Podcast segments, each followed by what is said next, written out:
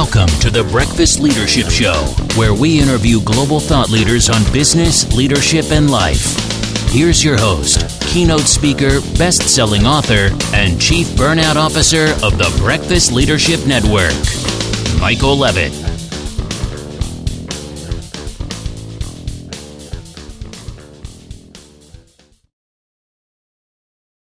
Welcome back. I've got Jason Greer on the line. Jason, how are you?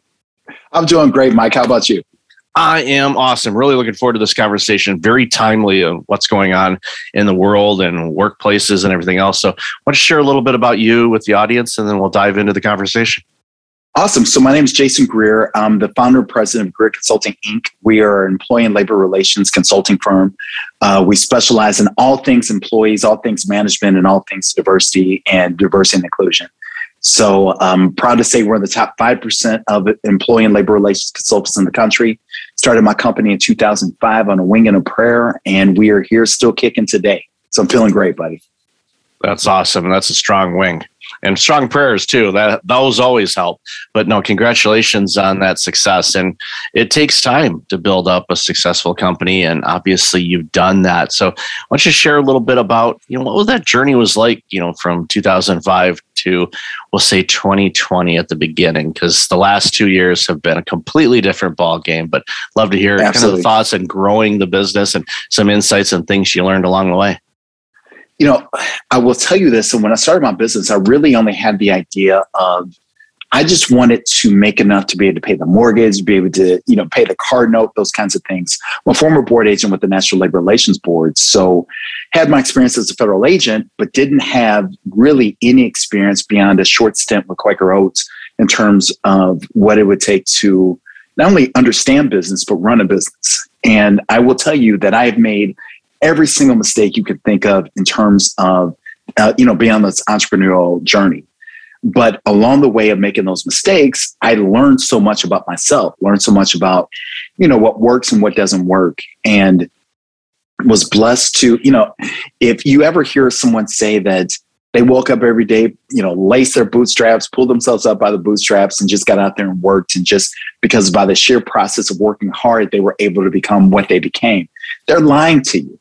So much of this is luck. And I was lucky enough to come across some very good clients who really believed in my work in a way that I didn't believe in my work, and believed in me in a way that I didn't believe in me. And through their network, through their basic belief in me, we've grown from a whole lot of nothing to a whole lot of something. So it's been an incredible ride. That is such an awesome story to hear. And most of us that have been in this entrepreneurial world, yeah, we, we've checked all the boxes on the things not to yes. do, even though there's plenty of evidence and information out there. Don't do this, don't do that. It's like, don't touch that, you'll burn yourself. Okay. Right. Ah, it's it's one of those things where in many cases you just have to you have to learn. You have to fall off that bike and skin your knee and and hurt yourself, and then eventually go, well, I don't want to do that again. So what do I need to do differently? And it's exactly. that's good. And and I see this too. You mentioned, you know, that you didn't believe in you, but your clients did. And that's yes. that's common, especially when you're trying to build a business and you know, the clients aren't coming yet, and you're like, oh, do I have something that no one wants? What did I do? Right. Is this a mistake?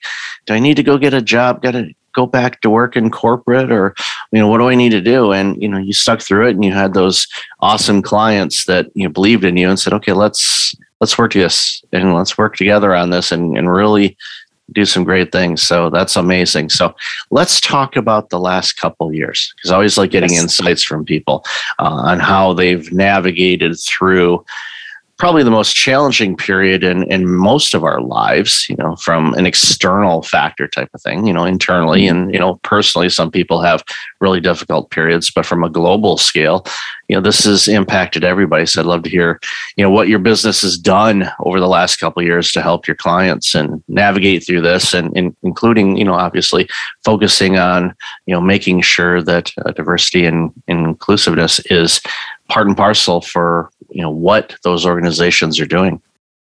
Yeah. You know, one of the things that we've done for our clients is that we've been wonderful. I I like to believe, and the feedback that we receive from the clients is that we've been wonderful sounding boards for them. No one really, you know, it's one thing to try to, you know, project that a recession's coming, because as of late, that's all the talk within the economic world, is the fact that we're on the cusp of a recession. That's one thing, because recessions come, recessions go. Who could have predicted that we would go through not only a global pandemic, but a global pandemic that would last as long as it has? It's impacted supply chain. It's impacted goods, you know, getting goods, products, services out. But on the other side of that, it's really impacted people's perspective on life. So one of the things that we've seen that our clients are actively dealing with is when COVID hit, it was the ultimate reset. And when I say it was the ultimate reset, it was from this perspective, Mike. For the first time, for a lot of people, they were faced with their own mortality, where people started to ask bigger questions, not only in terms of where they are as a person, but where they like to be as professionals.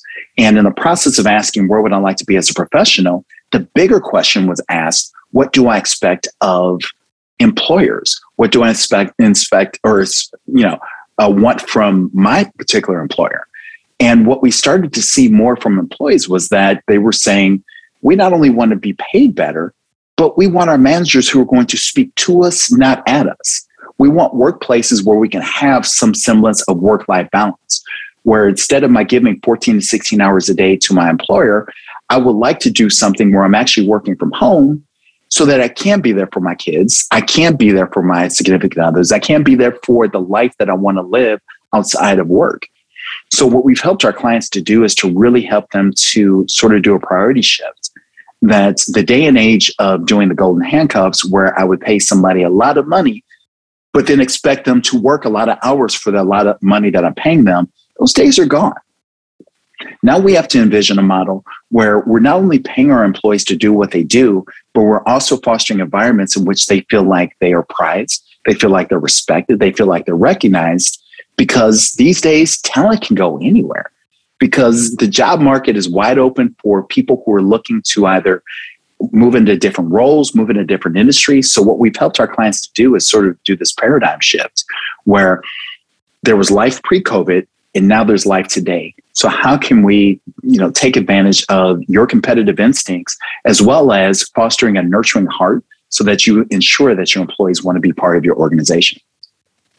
It's so critical. And, you know, as we mentioned briefly in, in the pre-show, the, the Great Resignation, you know, in April, four point four right. million Americans quit. Now, they're not all sitting on their couch playing PlayStation five games. No, they went out and they went somewhere else. They're doing a variety of different things. Maybe they launched their own business. Maybe they went to another organization that is flexible in providing the needs of what that person needs. Because there are some people that really need the flexibility of working remotely some of the time, or maybe most of the time. And then there are people that thrive in an office environment, and the thought yes. of working home uh, drives them absolutely batty. And so it, it's in many cases, as you know, I talk with people and organizations. So right now is a lot of deck chairs are being moved around. And yes. yes, it's it's traumatic to some and really problemsome to others, but ultimately you figure out, okay, who are we as an organization? What do we want to do? Let's make sure this is critical. And you you kind of hinted at this, where organizations need to find out what their employees need and really truly listen to them and be yes. flexible about it, because there was pre-COVID, and then there's now. Anybody that says, well, we're going to go back to the way it was before, in my opinion, delusional. Yes. We're not going back. It, we have moved on from that. Now, what does the future look like? That's up to us. And I mm-hmm. think the organizations that are flexible and can create an environment where they can get the best people to do the best work in a healthy, sustainable way, so they don't burn out, because that's the last thing you want to have happen. Uh, it, it just, it makes things so much better for everybody. Right. Completely agree with you. Here's the thing, is that the status quo doesn't exist anymore, because every single day things are changing. I mean, even when you look at COVID, think where we were in terms of the potency of COVID. Was that three years ago, to the fact that now we're on what, our fifth or sixth variation of the virus? You know, nature's changing, but business is also changing, because you're having to keep up with the trends Look, something that people don't spend enough time talking about, Mike, is the fact that millennials and Gen Z, and I think this is what history is going to show, is that millennials and Gen Z Zers are, have basically shifted the way that we think about life. You have, in the case of millennials, it's, you know, the stats out there are amazing. They are the brightest generation. If we're going based on college degrees, they're the brightest generation that we've ever had before. I think I read somewhere where thirty-six percent of uh, Gen Z or millennials and Gen Zs have college educations, or they're at least in the process of getting college educations, which means they're going to account for forty-four percent of their generation will have college educations at some point. They are the brightest generation.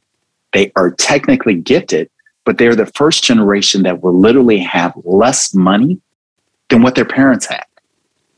So you have these, you know, generations of folks who went to school.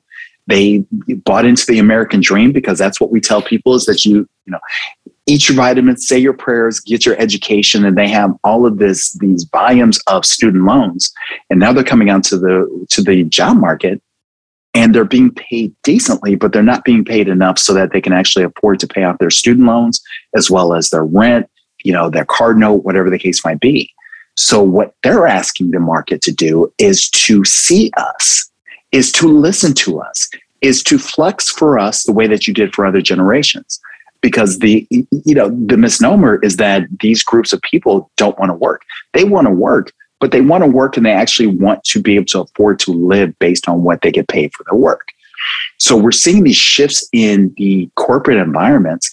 And what I say to my clients and what I say to people in general is this: if the shift is happening, you want to make sure that you're ahead of the curve, not behind the curve. Because if you're behind the curve now, imagine where you're going to be two to three years from now. It's going to be like going to light speed like you're the Millennium Falcon in Star Wars. Huge Star Wars guy.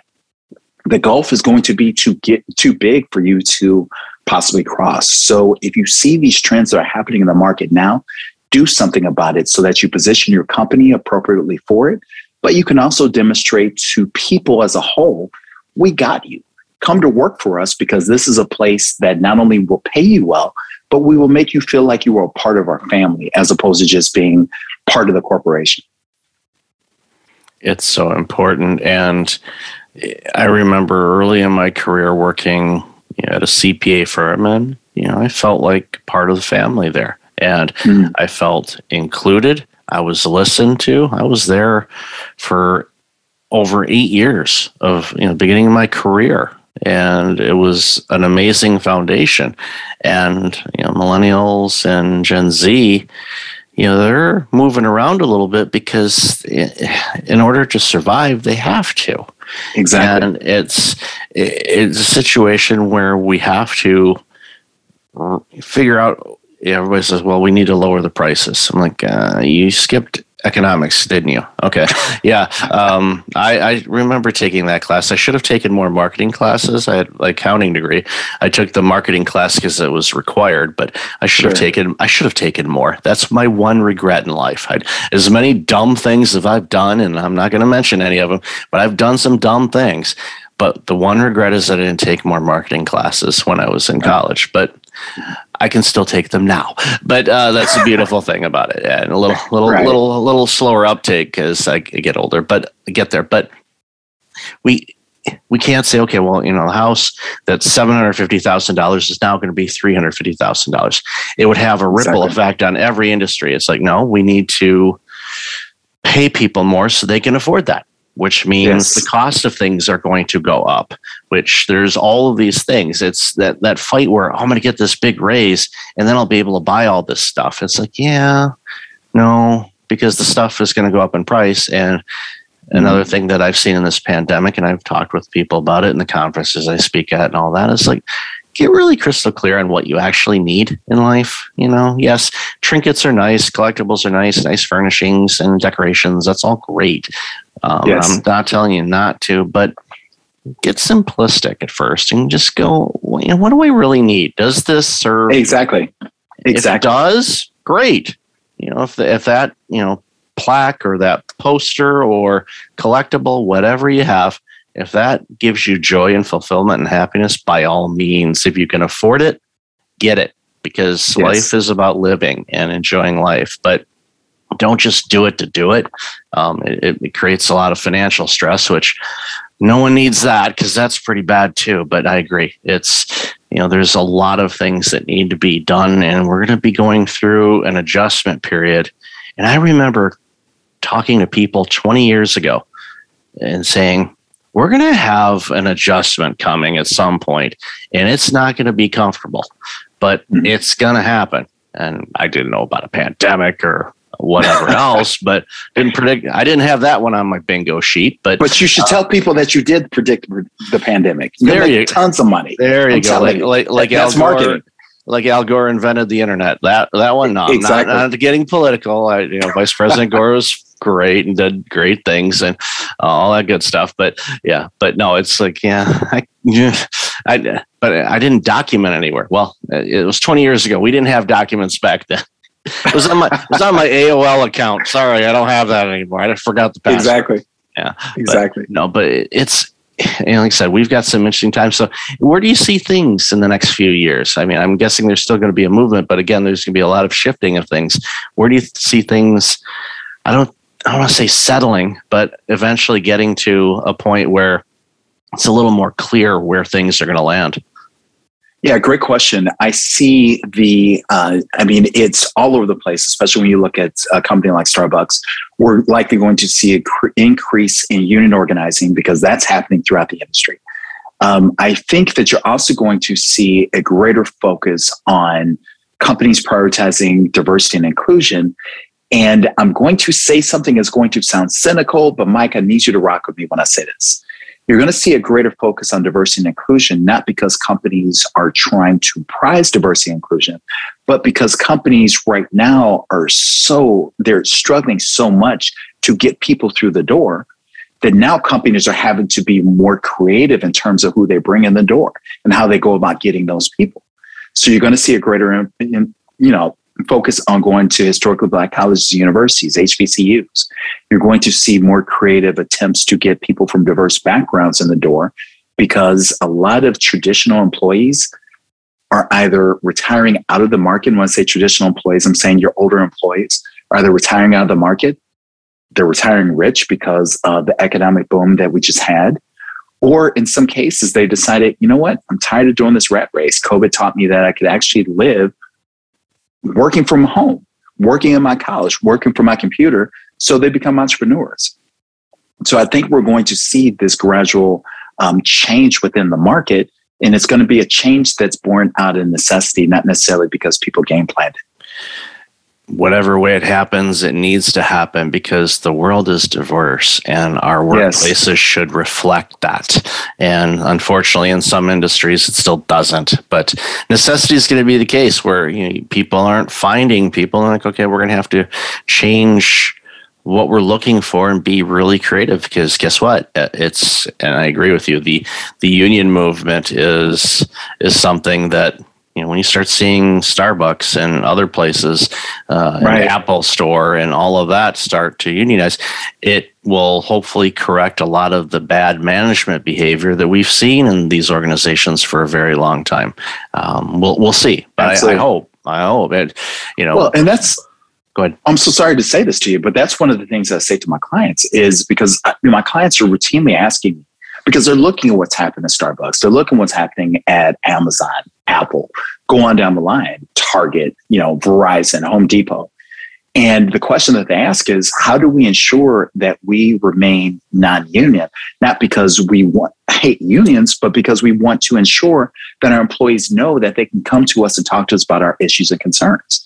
And what I say to them is, then be vulnerable, be transparent, be present, talk to your employees. When your employees come to you with their issues and concerns, don't do like so many managers have done, say, five years ago, ten years ago. And that was, I hear you, I see you, but I'll get back to you. And they don't follow up because in the minds of your employees, they never forget. So if you want to, you know, make sure that you don't go through the route that Starbucks is currently going through, be present with your employees. And remember this, people will work for money, but they'll die for respect and they'll die for recognition. But how, Mike, you want to be recognized might be different than how I want to be recognized. And how you want to be respected might be different than how I want to be respected. But the key is to ensure that you are present for your employees so that you don't have to go through what Starbucks is going through. It's going to be an interesting time for sure. So, Jason, absolutely. Another conversation. Where can people find out more about you and this awesome work you do? Definitely. Please feel free to go to my website. It's hire G C I dot com. You can find me on LinkedIn under uh, Jason Greer, and as well as on Twitter uh, at Labor Diversity. I'm really proud that I finally got the blue check mark on Facebook and uh, uh, Instagram. So I think that means I'm verified. I think that means that I'm doing something right, but it's been a great ride, man. That's awesome. And I'll definitely have that information in the show notes. So Jason, continued great success from all this important work you're doing. Hey, thank you so much for having me, Mike. I appreciate it. Thanks for the conversation. Thanks for listening to The Breakfast Leadership Show, part of the Breakfast Leadership Network. Visit breakfast leadership dot com for tips on empowering your business and your life.